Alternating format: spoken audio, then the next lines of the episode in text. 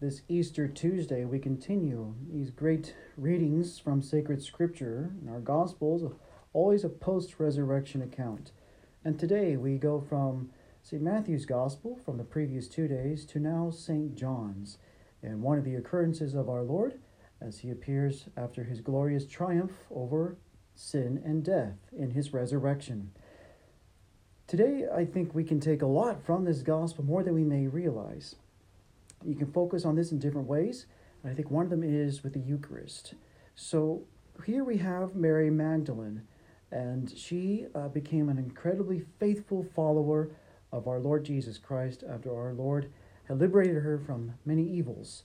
And she was with our Lord during all of his passion, as we hear in the Gospels that she was there at the foot of the cross. And so when we so this is a woman who greatly held Christ in great esteem in, in everything about her person, her body, and her soul. And still, much so was the case that even after he died, she still wanted to at least be near him as much as she could, to the best of her understanding, at least to see his body or, or to touch his body. And so she goes to the tomb and she's weeping, weeping because our Lord had died, weeping because she is just the great anguish of her heart of this great man whom she believed so much to be a great teacher, as we hear today, her calling Jesus Rabboni, a Hebrew word for teacher.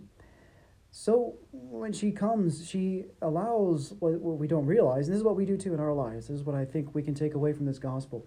We have so many things in our lives that prevent us from living out the truth, which is simply this Jesus Christ is with us all the time in our daily lives. And that's proven today in this gospel text by the fact that he is around in the earth on the earth.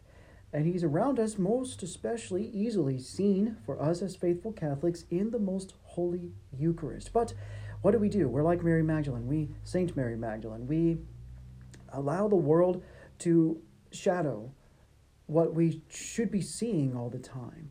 And what we should be seeing all the time is God's grace and God's goodness, and even literally Himself. And by that I mean especially in the Most Holy Eucharist. We should see our Lord everywhere, our God everywhere in our lives. But trials come up, crosses come up, and even though we know the truth that he died on the cross and he rose from the dead, still we allow these things to take over. And so, what happens with Mary, St. Mary Magdalene? We heard that she was weeping, weeping so much so, and then um, there's the gospel text don't tell us explicitly if this was the case or not, if her eyes were initially prevented just as a, on a spiritual level, or if it was because there were so many tears in her eyes that she couldn't see properly. But she couldn't recognize that these two characters at the tomb were in fact two angels.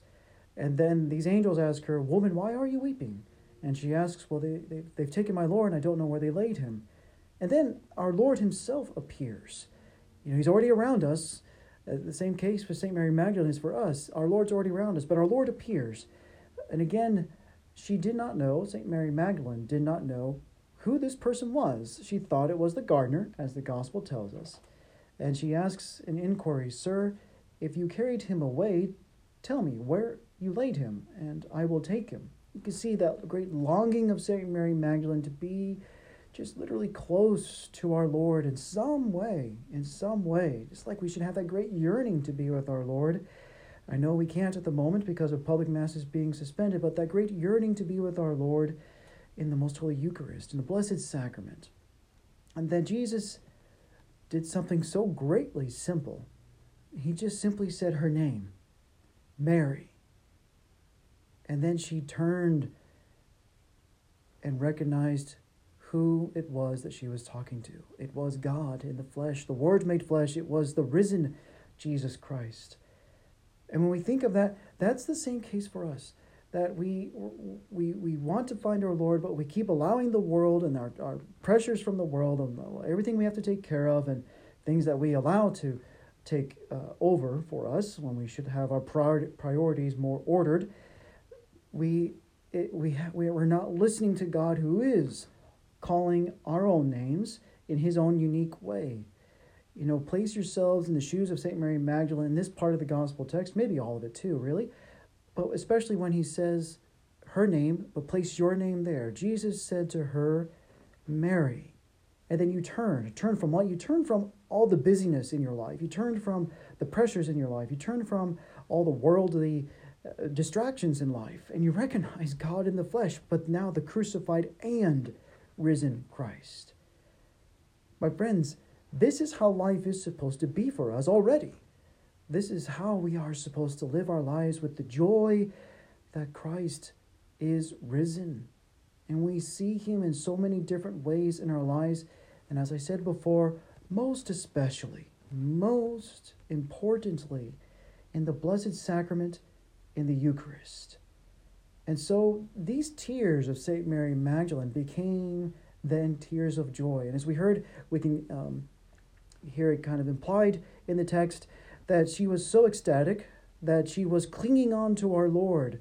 Uh, and because our Lord said, Stop holding on to me, for I have not yet ascended to the Father.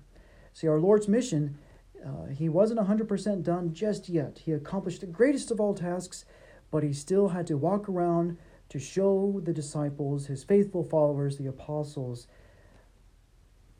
I have come back. Three days in the tomb I was there in my body, and now I have risen from the dead, and here is proof.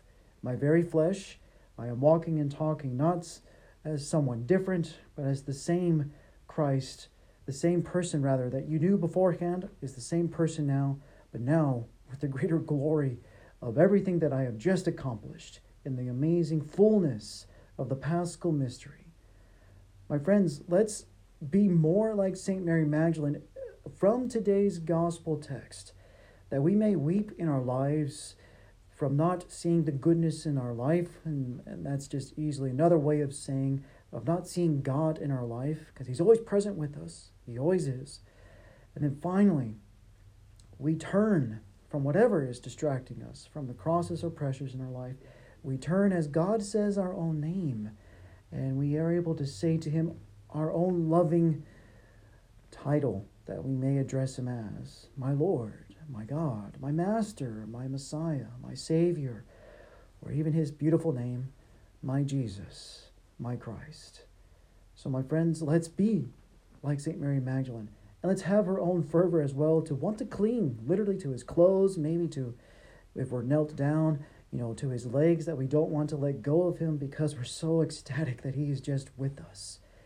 Let's carry that joy with us, though when we are finally able to return to public masses again, after we have received Him in Holy Communion, maybe we can just clasp our hands over our hearts, literally so, and just say to God how beautiful it is that you are beyond any doubt present within me in the most blessed sacrament, the crucified and risen Lord. And so I can say, as we sung beautifully so on Easter Sunday and the Easter Vigil Mass, that beautiful hymn of praise, Amen and Alleluia, because God is within me.